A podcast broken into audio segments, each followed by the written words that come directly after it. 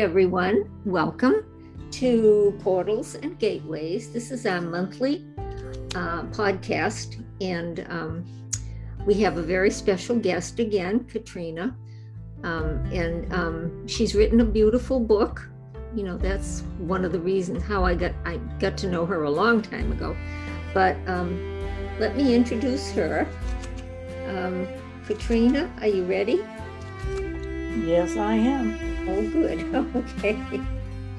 So today I was wondering, um, you know, we have a very interesting name for our podcast, which is Portals and Gateways.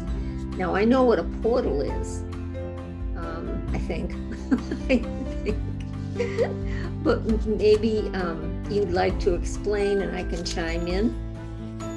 Okay.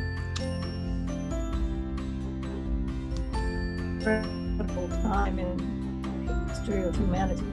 And we do have help coming from spirit. And they remind us that at each of the major alignments, if you follow astrologer, astrology, there are some alignments occurring that are portals and gateways, inviting us to take the next step into our evolution as humanity. Those portals are especially strong during the turning points of the year, which are the four power points the two equinoxes and the two solstices. So we're on our way heading toward the next solstice, which will be the summer, the summer solstice. So each of those add to the energy coming through to the earth.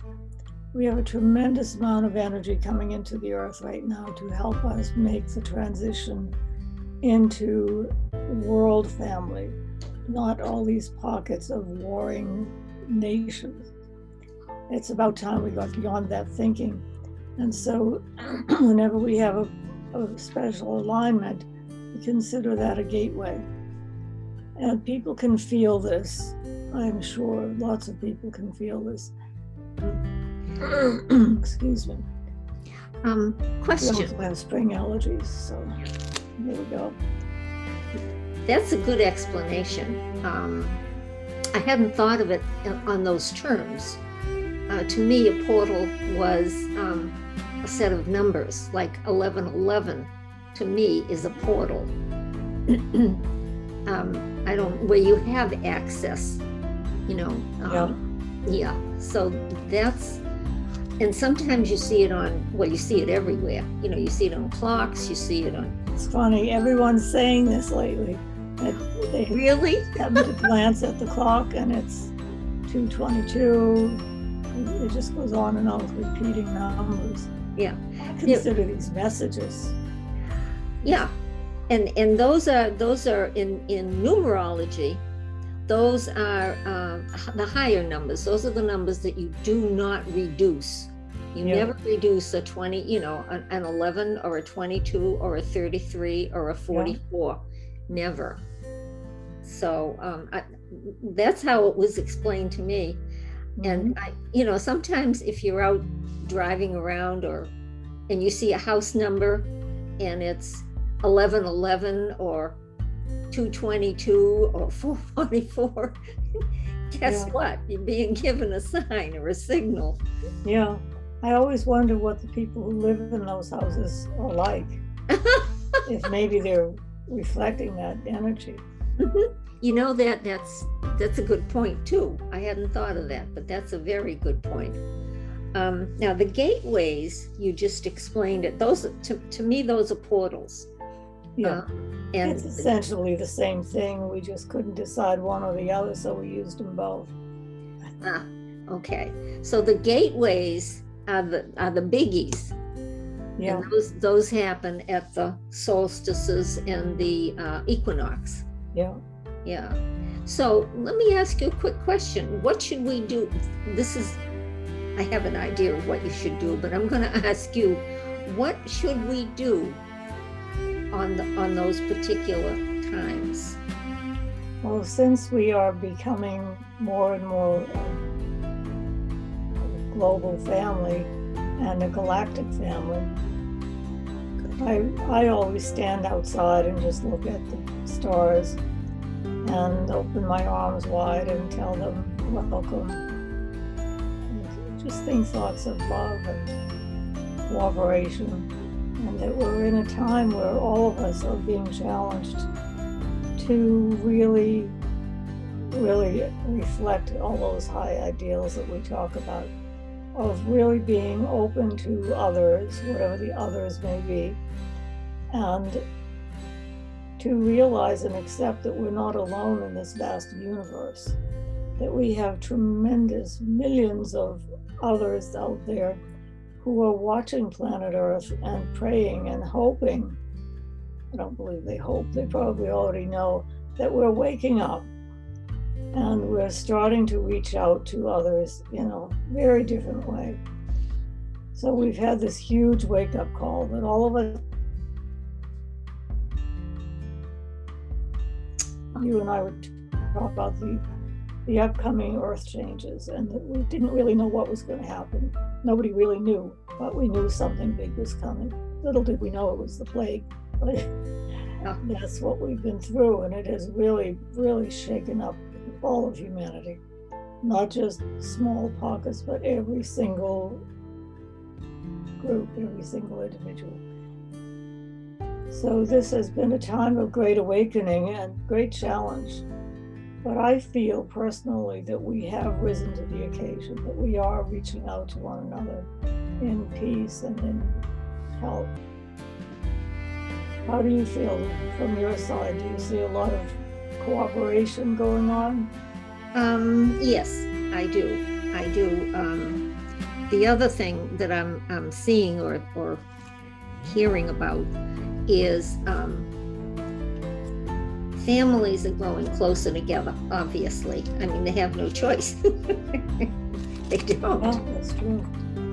And um, of course, the education of the children is being questioned, I think, by most of the parents because they were put in the role of teachers.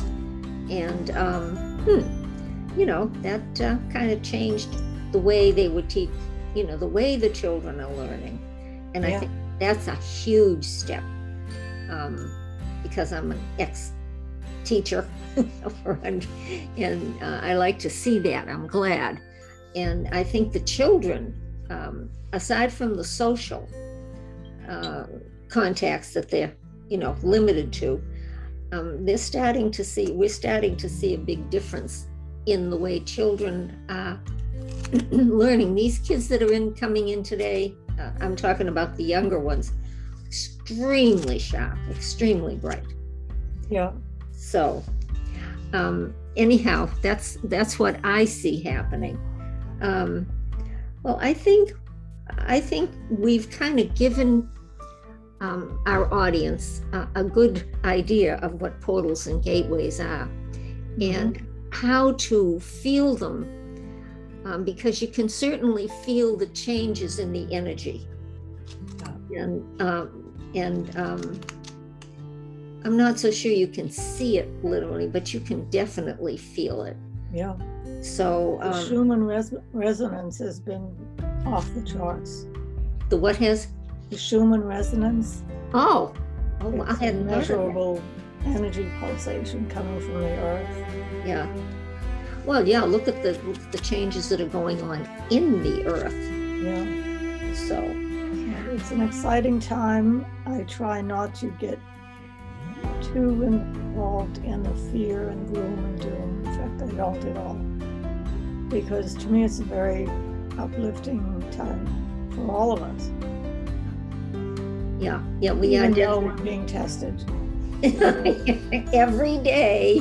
Yeah. We're being tested every day, but it's You true. recently moved back in with your own family, Sharon. So I think that's wonderful.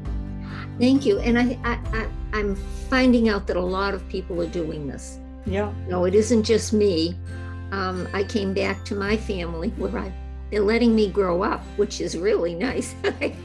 Oh, don't grow up too much. We like you the way you are. Thank you. I do.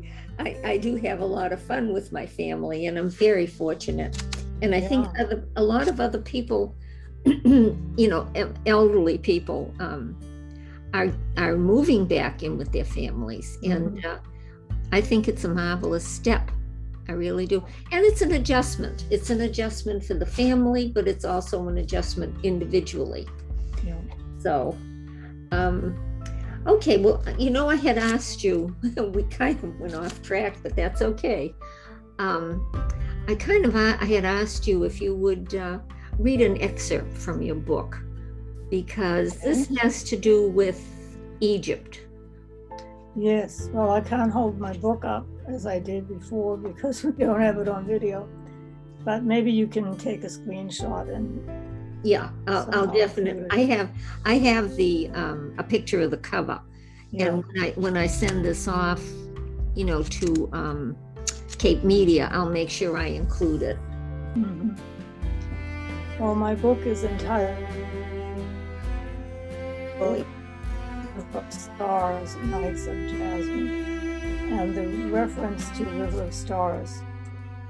The Giza Plateau with the three pyramids, three major pyramids, and then three more and three more.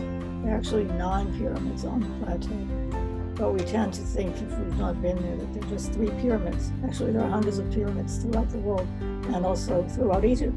But if one were able to take a photo from a great distance above the earth and superimpose it, and people have done this, onto a photo of the Giza Plateau and the star system that was overhead at the time that the pyramids were built.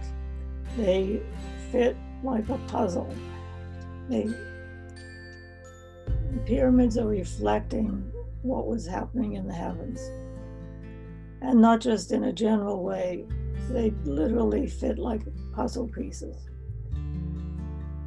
There has been so much research on how the pyramids were built, ancient Egyptian society, and there's always a focus on Egypt because the discoveries never ever end. Every month or so, there's another excavation. I had the great honor of being there for one of the biggest discoveries in Egypt, and that was at the uh, Luxor Temple. And one of my chapters is about that because it was such an exciting event. So, what I did was I planned for my group to get into Luxor Temple late at night and meditate. So, this chapter is called Thriller Night in Luxor. And I'll just read a little bit of it. And at the beginning of each chapter, I have a quote. when you reach the end of what you should know, you'll be at the beginning of what you should sense. So we need to trust our own intuition in anything that we're pursuing. So this is the night that we, as a group, went out to Luxor Temple. Now, normally I go ahead of time and I pay some some bribes to the guards so that we can get in because everything I do in Egypt is more or less illegal. oh, nice. I say more or less because it depends Okay. on So a crescent moon shimmers in a deep indigo sky. Oh God, I need a cough drop. My I'm getting worse again. You okay? Can you put it on pause while I get a cough drop? I can do that. Yep, I can do that. A crescent moon shimmers in a deep indigo sky, and the clear night is charged with energy and anticipation. Even our taxi drivers are excited to be part of this escapade as, as they sweep into the driveway of our hotel, their headlights off. Each young driver has acquired a cassette of Michael Jackson's hit song Thriller, which they play on full volume. I run and motion it's too late. The hotel security officers to the to see what's going on. So much for being clandestine and moving on the scene. We emerge from the lobby dressed in white, carrying flowers and velvet pouches of stones and incense. Young drivers shimmy and undulate their slim torsos. On display, their best imitations of Michael's moonwalk as they open the car doors and help us climb in. The sight of foreign women dressed as virgin brides, all in white, is not lost on them, and they cry out, Marry me, marry me. the moment we turn onto the corniche along the Nile, the music goes back up, our meditative mood shifts into thriller madness again, and our noisy entourage makes its way through the empty streets. the drivers settle down and turn the music off as we pull up to the main gate. Two night guards crouch over a brazier, preparing their thick Turkish coffee in a small brass pot. The smell of kerosene from the stove is sharp in the cool night air. I look around, but there's no sign of the guard I'd met and bribed the day before. My careful planning of our illicit entrance and the small roll of bakshish seems to have ensured nothing. One of the young guards jumps up and greets us. We know who you are, Miss Kara. Our friend told us to, to expect you and to let you in. But there's a problem. The temple keys are with the Rais, the captain, and he has gone home to sleep. the stouter of the men shakes the locked gate to make his point. You see, we cannot let anyone inside without the key. He puts his hands out in front of him in a gesture of defeat. Nothing to be done. Malesh, never mind. In my ever optimistic and determined thinking, for every problem, there is always at least one solution. I ponder a moment. So, my guide Serapis is presenting me with a riddle to solve, another initiation. Judging from the look on the faces, the guards are clearly terrified of their boss. They're afraid to risk losing their jobs, and I cannot blame them. I'm not about to coerce them and get them in trouble. The only solution is for me to go to the Rais, wake him, and implore him to give me the key. I share my plan with the two guards. You are joking, the first guard shakes his head, incredulous and wide eyed. Then he becomes pensive as he considers my plan. His face lights up with amusement. The idea of my personally visiting his boss, the Rais, or captain, in his bedroom and waking him for the key to the temple is an outrageous scheme and one that guards find amusing. I like this plan. This is very funny, he says. You will really do that, his friend chimes in. You will go into his room alone. I'm telling you, he is a thief, Magnoon. Crazy, or not a good man. You must be Magnoon too if you would do this. The shorter, the shorter of the two guards, who seems to be the leader, shakes his head in disbelief and mutters prayers under his breath as I follow him along winding dirt roads for about a quarter of a mile. We arrive at a small, flat roofed house, and he pushes the door open and motions for me to enter. When I turn, he's gone, and I'm alone in the dark with a mammoth, snoring hulk of a man. Rais's long limbs and round belly spill over the edges of the single sized mattress that sags to the floor under the weight of him. For a moment, I stand still and adjust to the darkness. As my eyes come into focus, I see a neatly rolled prayer rug against the corner of the sparse room. Next to it, a Koran rests on a carved wooden stand. It is clear that the man is a meticulous and pious Muslim who enjoys order. The small, busy temple I the small space is likely his sanctuary from his public position at the busy temple. I admire the cleanliness of his room and speculate that maybe he's just a lonely and obsessive old man. Perhaps I ponder he's misunderstood and not a bad person at all. Now that I stand before the sleeping ladies, I don't know how to begin. I breathe deeply and struggle to recall respectful Arabic phrases in an effort to impress him with my sincerity. Summoning my courage, I speak Arabic in a gentle, low voice. Yao Samat, excuse me, please awaken, sir. We must enter the great temple and pray. He doesn't stir, and so I wait a moment and then repeat the same formal phrase. Rais opens his eyes but shows no response. I move closer and say the words again in a more urgent tone.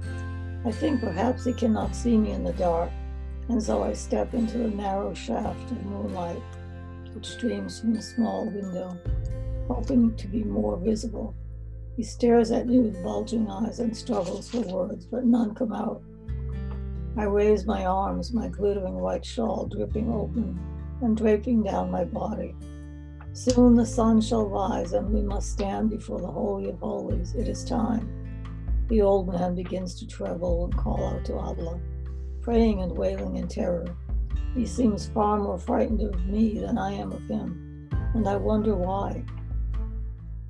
He then falls into a violent fit of coughing and trembling. I fear he might expire, but I don't dare move closer to assist. I wait and watch him with concern.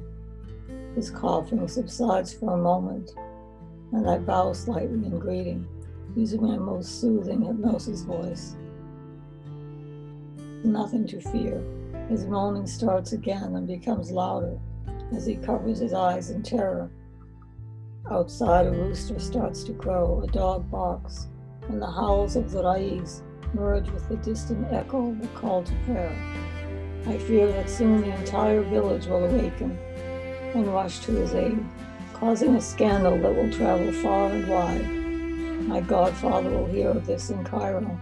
I can already see him sitting at his desk, his tired eyes looking over his reading glasses as I struggle to explain the odd circumstances which led to my arrest and internment in Luxor prison.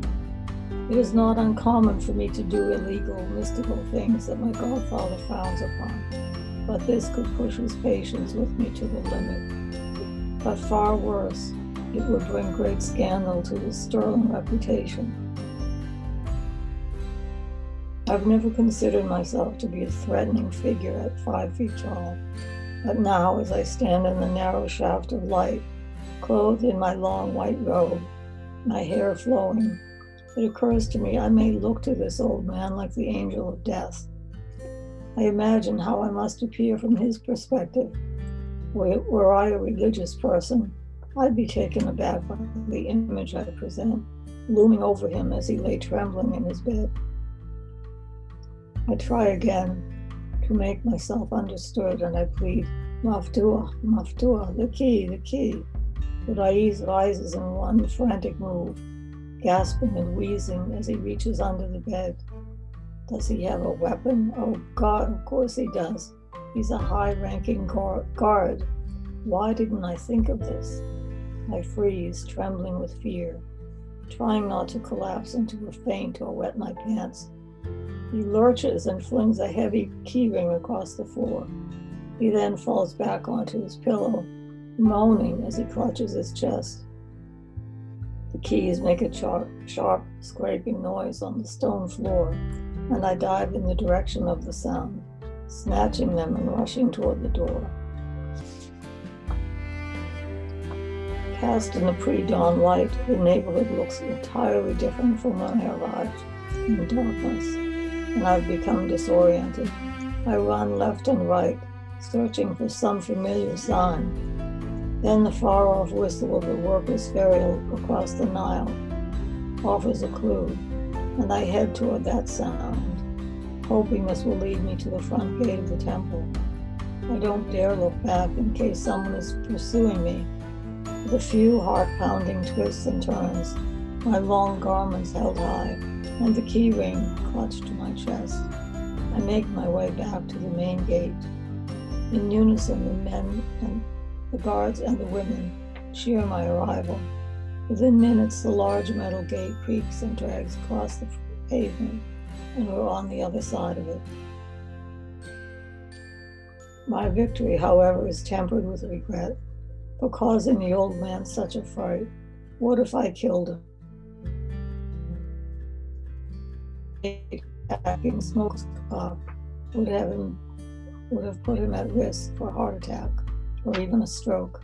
I feel terrible to think I may have caused harm to any human being. Oh, tell us again what you said, please, the guards cry out. No one has spoken this classical Arabic since the days of the Prophet Muhammad, peace be upon him. They appeared to be enjoying this moment far too much, and they begged me not to leave. Where did you learn classical Arabic, and how is it you speak it so well? They listened, tears of laughter rolling down their faces, their arms around each other to keep from falling over. I had no idea my speech was so amusing, I say, as I recount all that happened, the phrases I used, and how the old man had relented and thrown the keys at me. Since I seldom have living people with whom to converse in Arabic back home, I can only surmise how I must sound.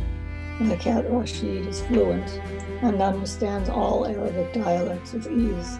He's never once corrected me or laughed at my archaic use of the language, the way that these men are doing. I think I'll stop there because maybe that whets people's appetite, and I think this book is actually pretty fun. Actually, it was beautiful. You know what's happening though is you're fading in and out, and I don't know whether it's your internet connection or what. Oh no! But we we lost a couple of words, but you know it came right back again. So at least we didn't lose you completely. So it could um, be when I'm looking down. No, no, it has nothing to do with that. It has uh, to do with it's your internet. You know, I can hear it clicking. So that's fine. You're fine now and um, that was beautiful. You know, that was that was really beautiful. Um, I'm pretty sure everyone will really enjoy it. But the fact that you you faced that was dangerous. You know, I never think that when I'm getting myself into these situations. I never think ahead, well, this is really dangerous. I could be shot, I could be anything. I guess I'm just a very uh, impulsive woman. Once I, I, get my mind set on something, I'm going to do it. Yeah. And now, the, the rest of the chapter um, talks about do you want to do a little bit more or have is your voice no i can do a little bit more well i think there is more. I, I know there is more to this chapter. Yeah. and it's it's what happens and this is almost like a climax. Yeah. Yeah it was pretty exciting. So i'll i'll read a little bit more. Okay.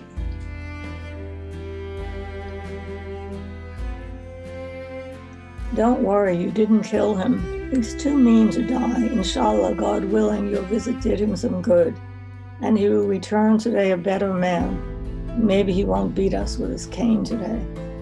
Leaving them to talk between themselves about their abusive boss, we compose ourselves and move on to our first stop the small temple dedicated to the lion headed goddess Sekhmet. The hidden temple is off the main path and seldom visited by tourists who tend to look for the more grandiose locations. Sekhmet's temple continues to be frequented by local women who implore her to right the wrongs done to them and to protect their children from harm. We enter the small, dark room and stand before the black basalt statue of the dark goddess of fierce compassion. Someone has left a bunch of wild flowers at her feet. Sekhmet stands alone in the small room, regal and powerful, ready to lead her children through initiation by fire.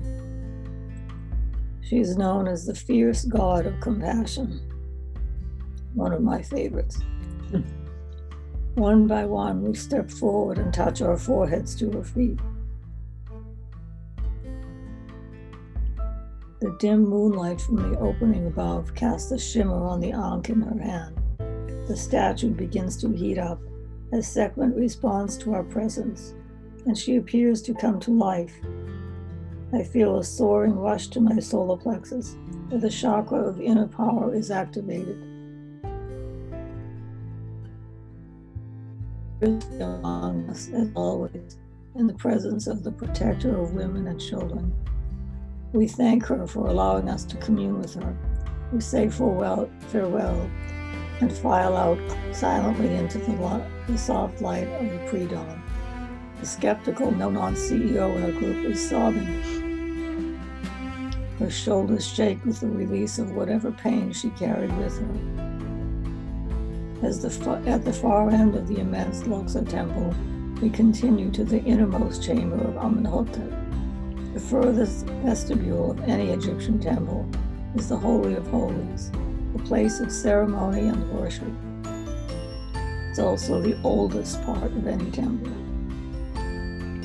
The sacredness of the place is palpable, and I can easily imagine a time when offerings were made to the gods and goddesses. The hieroglyphs on the wall describe these rituals in great detail. Each of us places a white votive candle, flowers, amulets, and crystals upon the smooth black granite altar. We light our candles and gather around the altar in a circle, hands and bodies pressed against the cool stone as we begin chanting. My throat burns with a fire that rises up from my heart, and I have a strange sensation and feel compelled to speak. Never a fan of direct voice channeling, I much prefer to stay present while accessing other realms, trusting that my own higher self is sufficiently connected to the source. I take a deep breath as an unintelligible chanting begins to rise from my vocal cords in a language vaguely familiar yet unknown to my conscious mind. On a deep subconscious level, I know it's an ancient Egyptian prayer and I understand the meaning of what I'm saying. I can hear my voice intoning sounds and incantations from the distant past. They are words and names my ears have not heard in this lifetime, yet they are familiar to me. The group joins me in chanting the strange sounds, and time is suspended. Our bodies sway with the spiraling energy moving through us and none are willing to break the cir- circle as we stand, absorbing the intoxicating vibration of this holy place. Feels as if we're suspended in a timeless state of bliss for hours, but in fact, only one hour has passed. We collect our things and close our sacred circle in silence. The spell is broken by the first dim rays of light entering the chamber and the sound of voices from somewhere within the temple, voices of men shouting ever more loudly. The shouting gives way to a sharp cracking of pickaxes and stones being moved.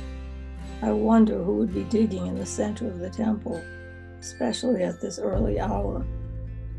Curious, we emerge into the main courtyard where our eyes meet with incredible sight that of dozens of workers lifting a magnificent statue out of the ground. They place it on the old stone floor with care, and then they continue to dig, one after another. Beautiful statues are being birthed from right beneath the slabs of stone, the same stone upon which thousands of tourists walk every day. We stand in awe at the sight of the most exquisite images, carved from basalt and granite so smoothly as if done by laser.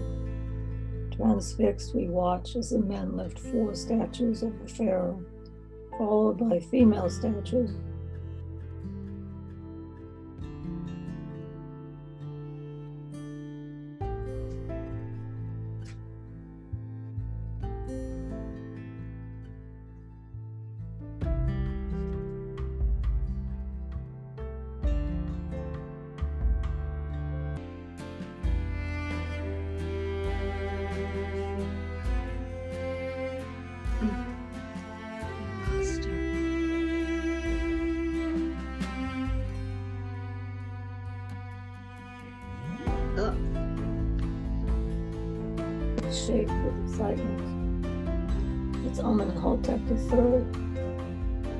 refrain carries through the crowd, which has now expanded to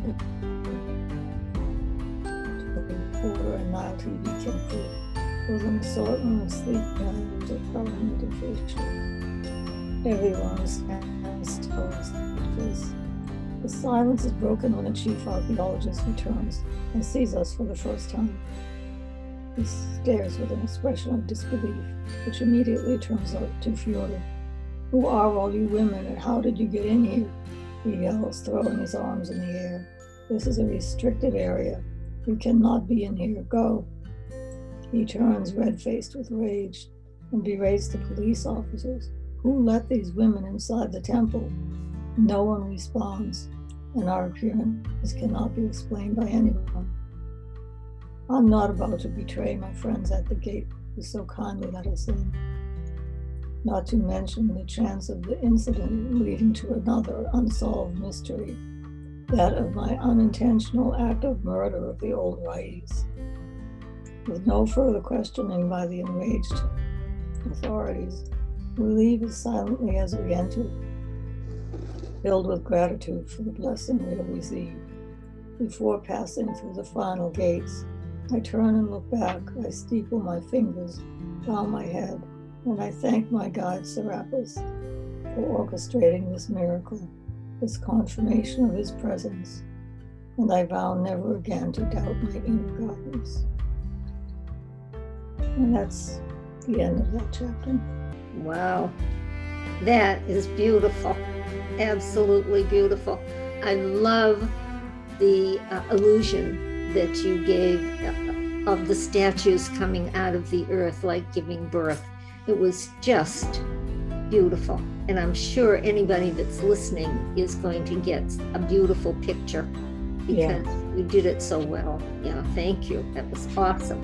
Um, I don't it's a hard act to follow. I can't. I'll tell you after this this event, it was in newspapers all over the country, all over the world.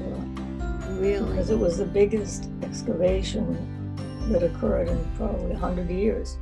Wow. Found this many statues. After they took the eight statues, they found 30 more.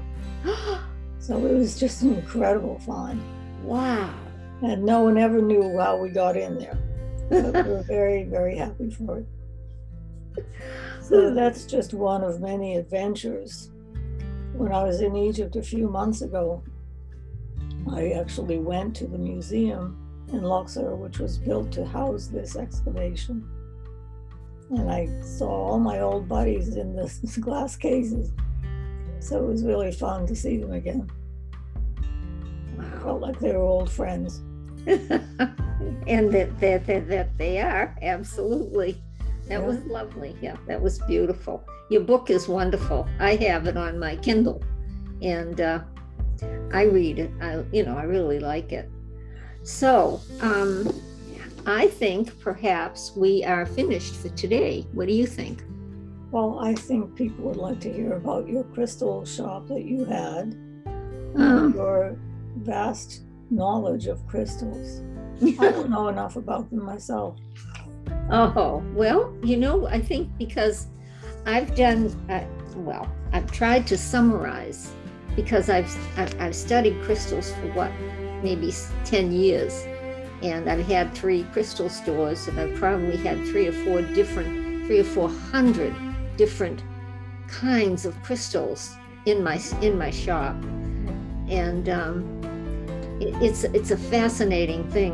Um, to me, the most fascinating part of you know learning about crystals was to find out that they are definitely the DNA of the Earth, for one thing, and for another thing, um, one of the things that uh, sacred geometry comes into this too, because you have the five basic Platonic uh, shapes uh, that. Um, because Plato was one of my my I like Plato. I quote him quite frequently. Um, the um, the Platonic solids, the five of them, they are a, they work with the five main organs in the body, or the five seasons also. So um, that's one part of the study. Um, sacred geometry, is to me fascinating and I used I used it a lot to create crystal grids and um, you know because there are, there's a grid around the earth there's a there's a crystal grid around the earth Becker and Hagens, and we can talk about that at some other time. Um, and when you set up a grid, uh, you invoke a lot of power, a lot of um, energy, and you focus it in the grid. And I set up grids all over the all over the Cape, believe it or not. Um, we friends of mine uh, set up grids pretty much all over the Cape, mostly for protection, uh, to protect the, the to protect the Cape. I also set them up in Vero Beach because I was there for four years and I set up quite a few crystal grids there. Um, I use crystal grids, or I, I used to use crystal grids uh, to send healing energy to people, um, to, to situations, to houses, homes that are having little energetic people that don't belong there. so, um, and it would take a lot more than just a few minutes for me to describe, you know, all the different things that I do with crystals. So does that help? Oh, I have a question. When you say you set up a crystal grid, mm-hmm. you mean on a, on the physical plane? And do you yes. leave the crystals there? Yes, we bury them in the sand or we the bury them. The earth, yeah. So and, they're still working, even though we don't. oh, abs- yeah, absolutely. And they never need to be reactivated because they they just constantly work. Um, one of the things that I, I discovered when I was, you know, learning about crystals um, is when you when you look at the DNA of a crystal and then you look at the DNA of a person, they're identical. Wow, I didn't yeah. know that. Yeah, the DNA, and I think and um, I believe that that's how crystals help heal. Yeah yeah so uh, that's the connection. It, and it's it, to me it was startling. And i put all this information in my books. I've written four books on crystals. And they're the ones that keep selling. And lately uh, sacred grids is the one that seems to be um, people are buying that a lot. Um, sacred grids that's one to remember. The sacred grids? Yeah that's all that's all using sacred geometries to set up your grids you set up on. Amazon. Yeah, they're all on Amazon. But you know, there's the tetrahedron, which is your triangle. There's the octahedron, which is your double triangle, which I have a little octahedron. I don't know if you can see it right oh, there. Yeah. Can you see it? And then um, the icosahedron and the hexahedron, which is your square, and then the dodecahedron. And the crystal grid that surrounds the Earth is the dodecahedron. Um, Becker Hagens, um, all this all this information is in my books at the very beginning. I try to keep it there for each one because it's basic, and um, the the grid around the Earth would probably be responsible for some of the gateways and some of the uh, portals. In yeah. fact, a lot of them. And you know, that's where all the sacred sites are. Oh yeah. On the where these grids cross, um, the energy grids, when they cross, that's where the sacred sites are. Uh-huh. And David Zink wrote a book about that. Uh, he talks about the sacred sites, and um, I have his book. Um, David Childress. You've probably seen David Hatcher Childress a lot on um, Ancient Aliens. He's been he makes a lot of appearances there. I have all his books. Um, very very fascinating.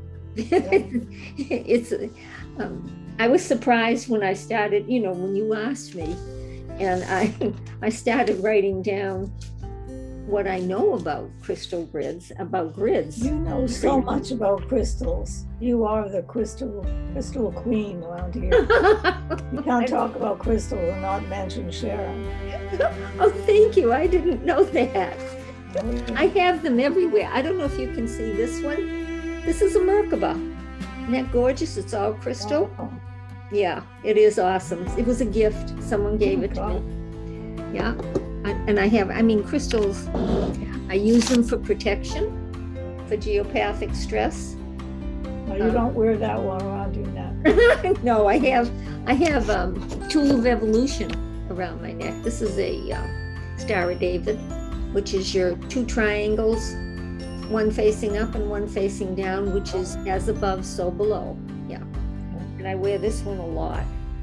So, anyhow, that's enough of that. So, do you ever go searching for crystals in some of these places like Arkansas where the crystal caves? No, I never have. I never have. Oh, that uh, would be a field trip from Cape Cod. Wouldn't that be awesome, huh? Yeah. Actually, the Cape is all sits on a whole bed of crystal. And if you look at the sand, when you put that under a microscope, those are microscopic crystals. Yeah. And if, you know, a lot of people go to the beach and they gather up stones, the white ones, Yeah. that's um, that's a that's snow crystal. It's a crystal. Oh, I know what I wanted to tell you. I thought this was fascinating. We make gravestones out of uh, granite, right? Okay, pink granite, white granite, a lot of white granite up in Vermont, right? Granite is a transmitter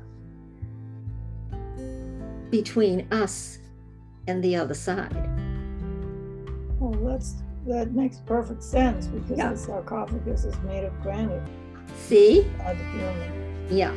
And then um, all of your obelisks, you know, that like the Bunker Monument and the one in, okay, those are all granite and they are um, transmitters. hmm a lot of people don't know that. I like that. I like I like to know things like that. So, okay. Well, I think we should um, maybe save some more of this for the other for next time. Yeah. Yeah, I think Let's see eventually when people catch on to listening to the show, if they send us any questions, that would be fun too. that would be wonderful. Um, and on the website, on, on the um, the po- podcast site, is our information, our contact information, so that anyone, you know, if they want to leave us a message or ask us a question, absolutely, we're open for that. But this is fun. I Yeah. I wasn't sure what was going to happen, but uh, I'm I'm having a good time. I don't know about you. Well, we have always been pioneers, Sharon. Even when we can't get the video to work, we just carry on. But next time we should get the, the video going. Okay, all right, but I'm going to stop the recording right now, okay? Okay. And you stay there because I'm, you know, I won't.